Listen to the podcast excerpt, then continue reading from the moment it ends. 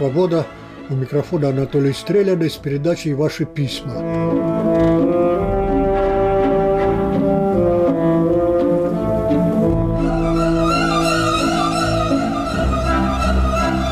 Это женщина в числе моих недавних друзей на Фейсбуке. Читаю. В моей жизни было много браков. По любви, по обстоятельствам и не любви, гражданский, гостевой, туристический, теперь вот деловой. Не спрашивайте, зачем, так надо.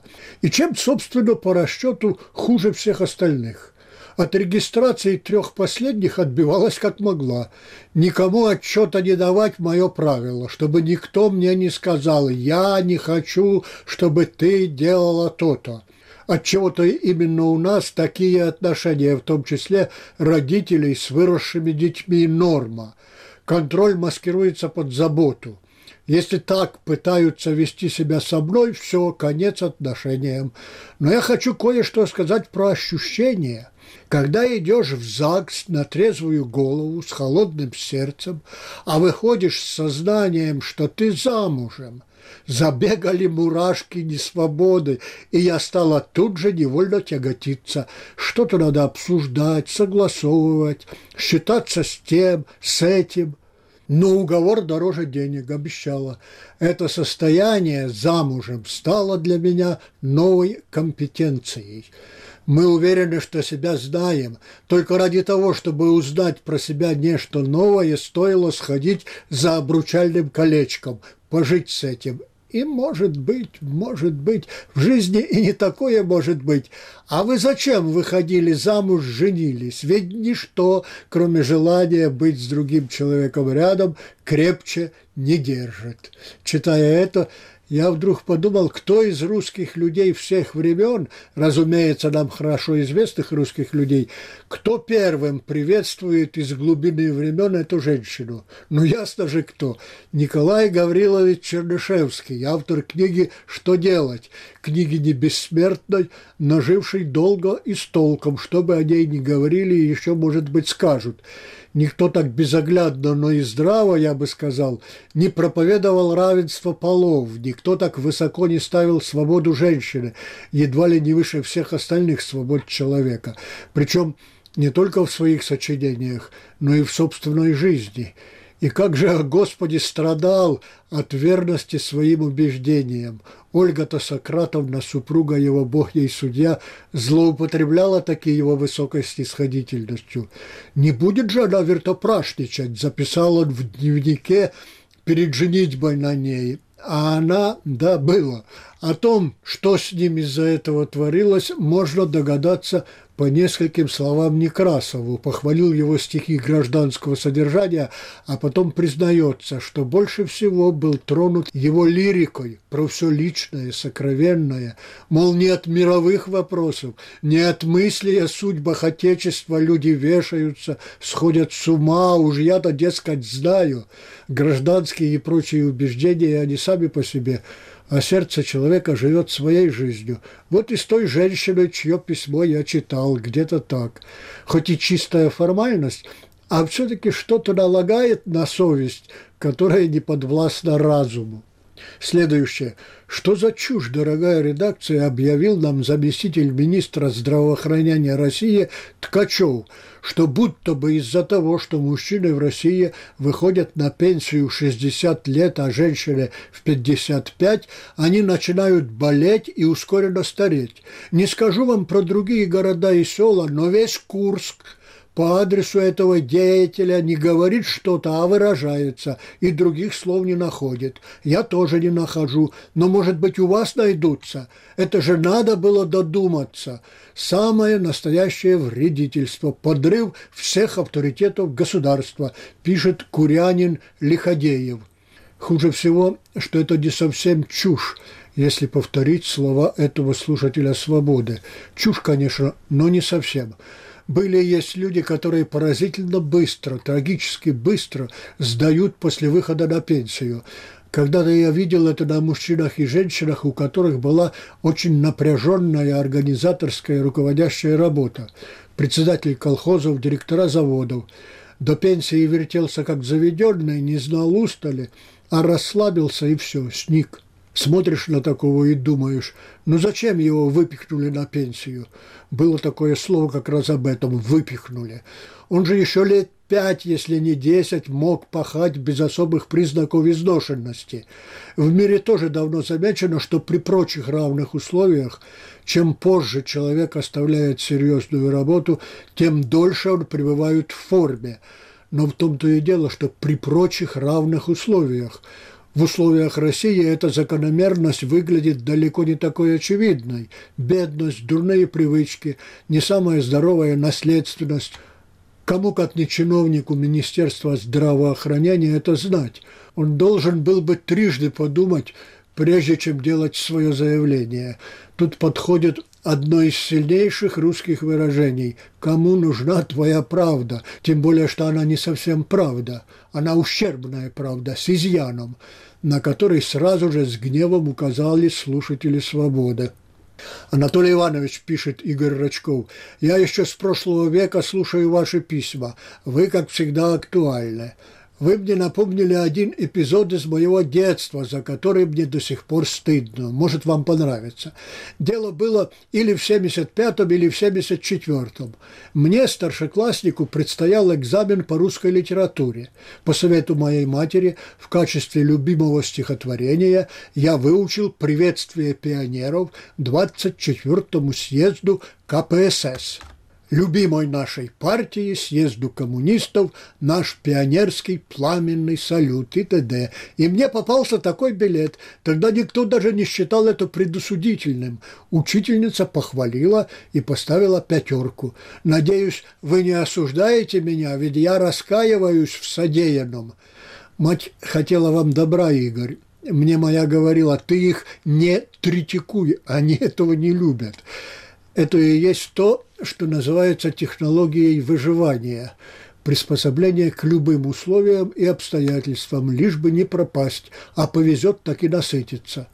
Большевики, когда это раскусили про свой народ, да и про себя любимых, а раскусили довольно быстро, почти сразу после взятия ими власти и первых шагов в строительстве коммунизма, ввели в свой политический оборот слова приспособленчество, приспособленец. Это о людях, которые на дух не принимали новых порядков, но чтобы не погибнуть, соглашались с ними, а многие и восхищались ими. В известном смысле каждый такой человек есть предприниматель. Ведь никто так не приспосабливается спокойно, деловито, находчиво к внешней среде, как предприниматель его влечет и учит жажда наживы, успеха. Он может чего-то достичь, только если предложит окружающим что-то, что им нужно, или кажется, что нужно что-то, за что они согласятся заплатить ему. Без такого обмена, без развития такого обмена человечество было бы обречено на вечное натуральное хозяйство. Такое хозяйство, в котором производится только то, что потребляется тем, кто производит. Натуральное значит для себя, не на продажу ни на рынок, ни для других. Не знаю, к чему это я. Да, к тому, что приспособленчество приспособленчеству рознь. А все же в удивительное время мы жили, следующее письмо. В нем усердно плодили приблотненных жлобов и вели их в светлое будущее, а те в него никак не пролезали, а затеявшим эту грандиозную стройку людям очень хотелось. Как-то шел я по улице в подмосковном местечке. Смотрю, улица старых большевиков. Там были дачи заслуженных членов Ленинской партии с дореволюционным стажем. Их не всех товарищ Сталин замучил. Дачки там вообще-то скромные, но приличные, не бараки.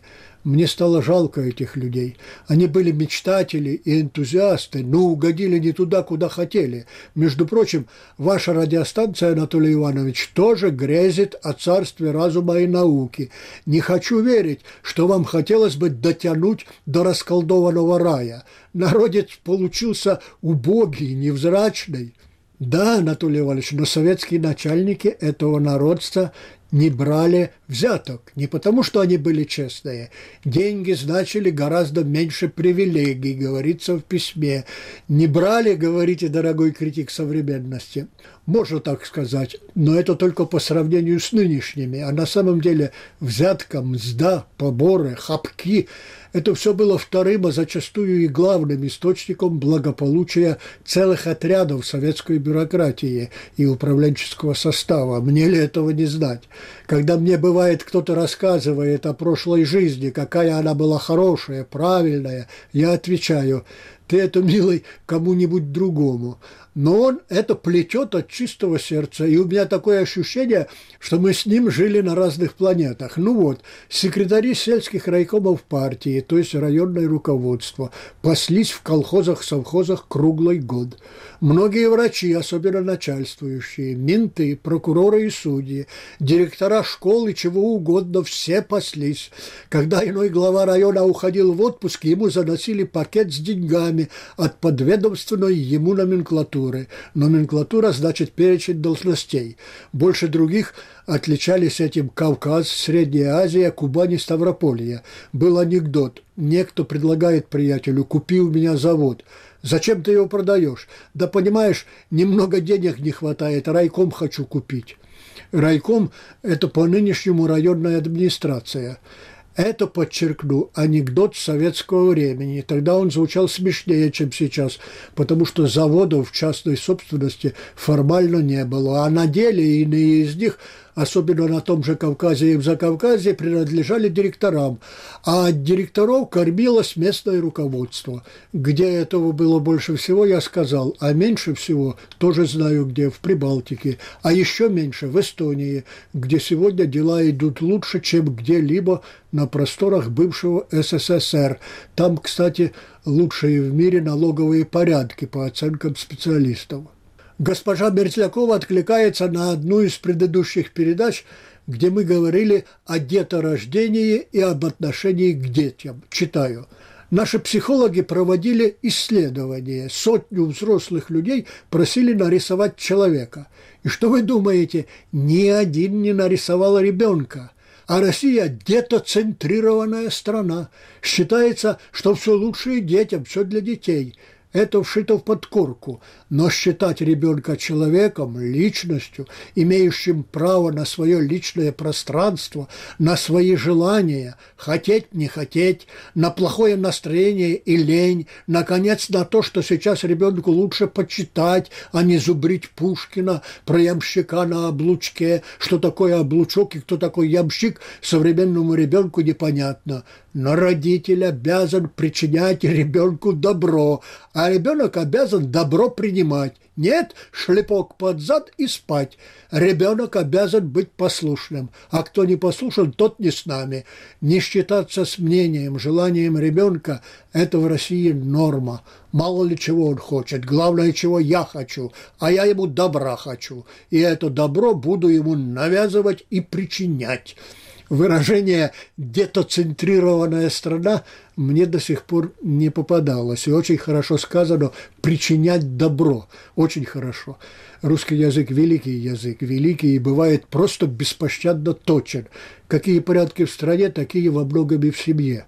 Приказные порядки вне дома – приказные порядки и в доме. В известном смысле началось то с дома, со старинного семейства. В России глава семьи именовался Большаком, Большак.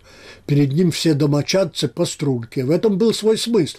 Когда тяготы жизни почти невыносимы, когда главное как-то выжить, тогда без единоначалия нельзя – это перетекло и в государственные порядки. Но шло время, и они стали давать сбой. Оказалось, что от свободы больше толку. В этом все дело. От свободы больше толку. Особенно наглядно это в хозяйственной жизни. Частная собственность и свободное предпринимательство творят чудеса.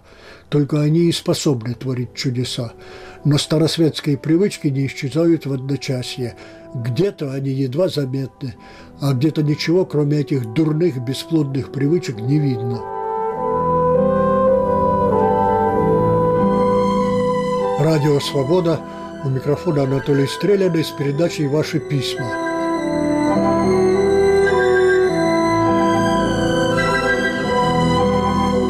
Письмо из Бельгии.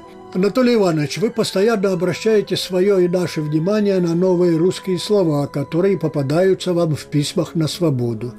Я давно живу на Западе и тоже занимаюсь этим.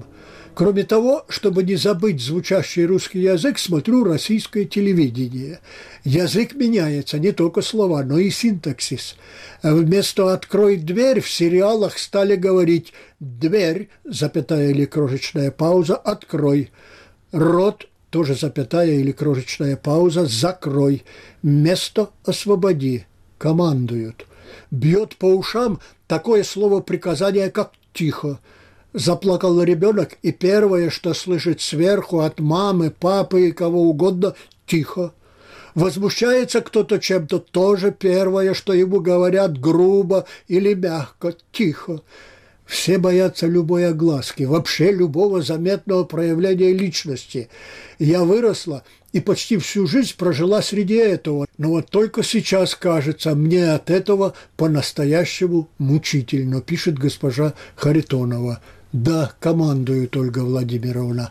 Все урезонивают друг друга, все одергивают и еще как, все не накомандуются, не наурезониваются, не наодергиваются.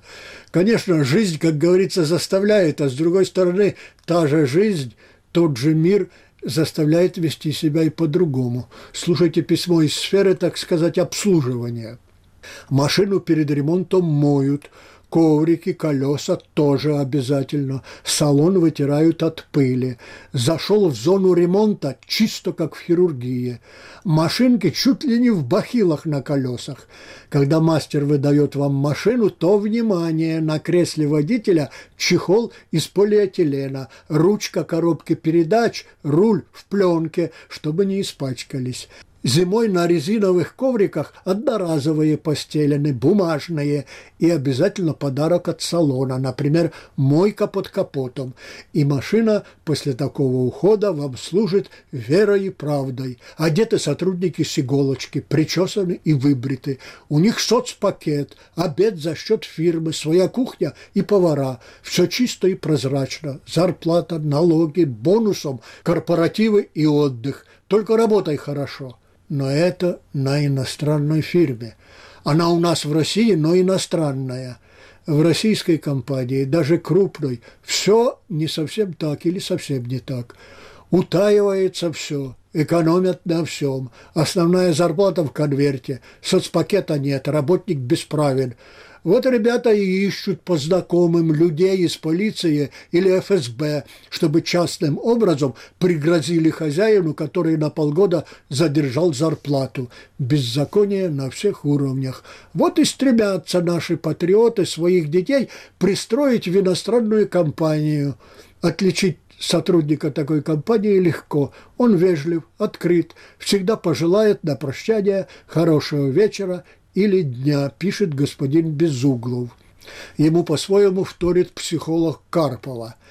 Это гейроповцы – и проклятущие американцы привезли в Россию культуру работы, находить себя в команде, строить добрые отношения, думать о командном успехе и достатке. Однажды ко мне на психологический тренинг пришли 13 акционеров крупной российской компании, один другого круче. Жаловались, что им очень трудно договариваться между собой. Я быстро поняла, что они не сотрудничают, а конкурируют друг с другом, меряются своими причандалами, а дело буксует. Я предложила им такое. Пусть каждый из вас встанет и громко скажет «Я тут самый умный». Товарищи были очень смущены, но занятие со мной им помогло. Они заплатили мне за два дня работы 150 тысяч рублей. Вот во что они оценили пользу от общения со мной. Понятно, что все это болезнь роста. Ясно, что расти работа не из легких – но и завезенная к нам с Запада психология, а не только техника, постепенно усваивается россиянами. Усваивается, Анатолий Иванович. Правда, это пока все в Москве. В Казани таксист запросто вам скажет, не знаю, как туда проехать. Ой, а что это за знак? Поворачивать налево можно? пишет психолог Карпова. Спасибо за письмо, госпожа Карпова. Запомню ваши слова ваше профессиональное и тем особенно ценное заключение, что в России постепенно усваивается не только западная техника, но и то, без чего она бывает мертва. Следующее письмо от любителя искусств и литературы, каковым никто быть не обязан, так что не сердитесь. Это я говорю тем, кто не все тут поймет. От любителя для любителей, но какой-то общественный интерес угадывается. Читаю. В связи со смертью режиссера Говорухина показали его последний фильм. Он называется «Конец прекрасной эпохи» и сделан по мотивам ироничных рассказов Довлатова. Это о том, как молодой, с антисоветскими взглядами человек из города Ленинграда работал в 60-е годы прошлого века в газете «Советская Эстония». Там, в Эстонии, среди улиц, похожих на западные, с уютными кафе, с латинским алфавитом на вывесках, советский абсурд выглядел для молодого ироничного человека из Ленинграда еще нелепее, чем на просторах Родины чудесной. Но понимаете, в чем дело? Вы смотрите фильм и невольно наслаждаетесь этим прибалтийским вариантом зазеркалья. Именно наслаждаешься, Анатолий Иванович, как сказкой, дикой, но сказкой, и подумал, как бы и не страшной. Вот огромная грудастая доярка, ударница коммунистического труда. Она говорит только по-эстонски – но от ее лица журналист, не знающий эстонского, тоскуя, сочиняет проникновенное письмо по-русски дорогому Леониду Ильичу Брежневу, письмо о растущих под его мудрым и чутким руководством надоях молока. Вот интимная райкомовская баня для приезжей номенклатуры с голыми комсомольскими активистками. Вот начальник отделения милиции. Он просит им же конфискованную героя картины «Эмигрантский журнал» журнал на три дня почитать, а потом верну. Вот коллеги героя на собрании осуждают его антисоветскую повесть, а на лестнице восхваляют. Все это снято так, что унылая, анекдотически кошмарная эпоха стала затягивать меня в себя. Вот туда, к речкам с кувшинками и деревянными мостками, к посиделкам в прокуренных квартирах. У меня была знакомая машинистка, которая оценивала книги и фильмы потому, хочется ли ей попасть в ту жизнь, которая там показывается. Даже в Солженицынский гулаг к Ивану Денисовичу ей хотелось. Это, наверное, главный секрет искусства – во всем видеть не только ужас, но и нечто небесное, таинственное, а потому и увлекательное. Не политизировать, не дразнить и не обличать все и вся, а смеясь и плача, сострадать. Но тут у меня вопрос, почему такой хороший, умный, иронично возвышенный, трогательный фильм снимает доверенное лицо Путина – Конечно, у меня есть свой ответ, но мне интересен ваш. С уважением, Еха. У меня нет какого-то особого, в полном смысле слова, своего ответа, дорогой Еха. Я знаю общий ответ, тот, который мы выносим из школы, университета, из чтения разных книг, в том числе трудных, этого исполнения известного пожелания. Надо думать, а не улыбаться, надо книги трудные читать интерес к жизни, к чему-то светлому в ней. Когда это есть у автора, тогда нас подспудно и тянет в мир, который он изображает, даже если это болото или ад. Есть это, есть и искусство, нет этого, нет и искусства, а есть обличительная речь или статья – Художник озабочен не тем, как рассердить начальство, а как заставить плакать или смеяться читателя или зрителя.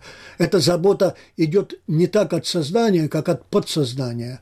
Художник занят людьми, судьбами и картинами, а не порядками, не политикой. Умом и, так сказать, по жизни он может быть за Ирода, а талантом за Христа – все равно за Христа. Вот мы и говорим «глупый, а талантливый». Или «умный, а бездарный скулой от него сводит, от его нападок на власть». Сильный ум и сильный талант не всегда сочетаются, зато когда сочетаются, тогда получается Чехов. Художники, они такие, они сложнее борцунов. Не случайно возникло это слово «борцуны». Вот, Художественное творчество бессознательно по своей природе. Способность выдумывать, перевоплощаться – это само по себе, это от Бога. А мыслить, разбираться в политике – само по себе – это тоже от Бога, но от какого-то другого. Моя подруга, следующее письмо, преподает обществоведение – Я, говорит, сто раз прочитала нашу Конституцию и тысячу раз ее растолковала учащимся. Классно написано, четко и ясно, очень хорошо. А ничего, что это только слова, спрашиваю ее. Ой, ну, конечно, слова. Дела за ними никакого, но об этом я даже не хочу говорить. Я не хочу этим занимать свой мозг. Зачем нужно грузить себя ненужной информацией? Ее свекровь звонит. «Ой, я же за Путина голосовала, чтобы не было войны, а он войну старикам объявил. Цены растут и растут, а теперь еще и пенсионный возраст повышают. Что же делать теперь?» Сергей Васильев, словно услышав ее вопрос и наслушавшись разных речей по этому поводу, а речи то известные, кто виноват и особенно что делать, пишет «Изучайте историю». Чтобы начали думать про отмену крепостного права, число мятежей превысило две сотни в год. До тех пор верхушка недовольства крепостных не замечала. Замечала Сергей, еще как замечала, да все тянуло, не знала, чего больше бояться. В Москве и Питере, сообщают мне в следующем письме, появились машины в аренду от минуты. Вы передвигаетесь по городу на метро, это удобно, а потом вам нужно пройти пешком минут 10-15, а вам некогда, да и дождь пошел. Берете машину, и через 3-5 минут вы у цели. Вышли, машину бросили. Молодежь очень любит эту услугу, а я еще не пробовала. Сейчас вот поеду на почту, получу посылочку из Китая, посылочку со специальными карандашами, резинками для планшета, а то пальцем долбить в экран неудобно и больно. В Москве один такой карандаш полторы тысячи рублей стоит, а из Китая получу таких четыре за 250 рублей. Люблю такие письма. Письма о предприимчивости людей, которые хотят зарабатывать. Мир стоит не на тех, кто просто работает, особенно из-под палки или из нужды, что, в общем, одно и то же. Не случайно сказано было «труд как проклятие», а на тех стоит мир, кто хочет зарабатывать, получать навар, прибыль себе любимому вестиму, а не дяде, прибыль от продажи своего товара всем желающим купить его.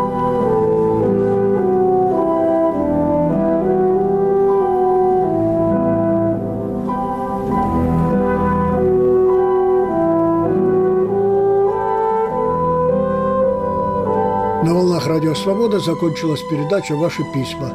У микрофона был автор Анатолий Стреляный. Наши адреса. Московский. Улица Малая Дмитровка, дом 20, 127 206. Пражский адрес. Радио Свобода, улица Виноградска, 159А, Прага, 10, 100 Записи и тексты выпусков этой программы можно найти в разделе «Радио» на сайте свобода.орг.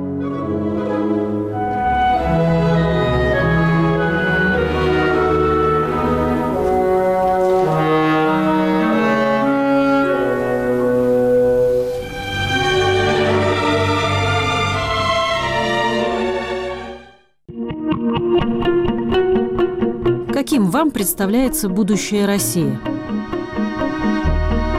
В данный момент очень туманным. То, что сейчас происходит, это Советский Союз такой 2.0.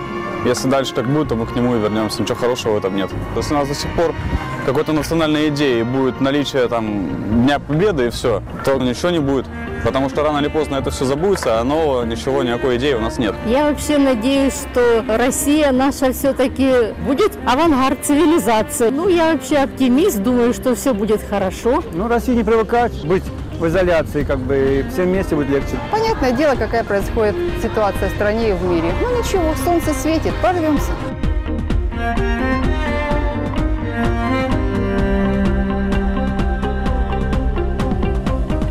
Радио «Свобода». Глушить уже поздно.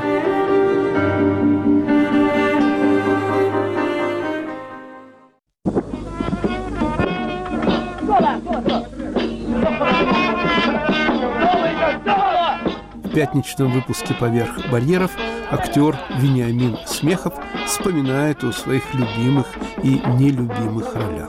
В Москве говорили, ну да, вышел Высоцкий, песни запрещенные – сел сразу у стены с гитарой. Тоже мне успех. И потом, какой он Гамлет? Он же некрасивый, маленького роста. это было весною. Потом выяснилось, что Иннокентий Михайлович Смоктуновский, который числился у нас самым главным Гамлетом и даже в Лондоне получил награду на родине Шекспира, а Иннокентий Михайлович ночью после спектакля пустил слезу и сказал, что вот это было то, о чем он мечтал. Нормальный человек Гамлет. Нормальный. Слушайте этот выпуск «Поверх барьеров» сразу после новостей.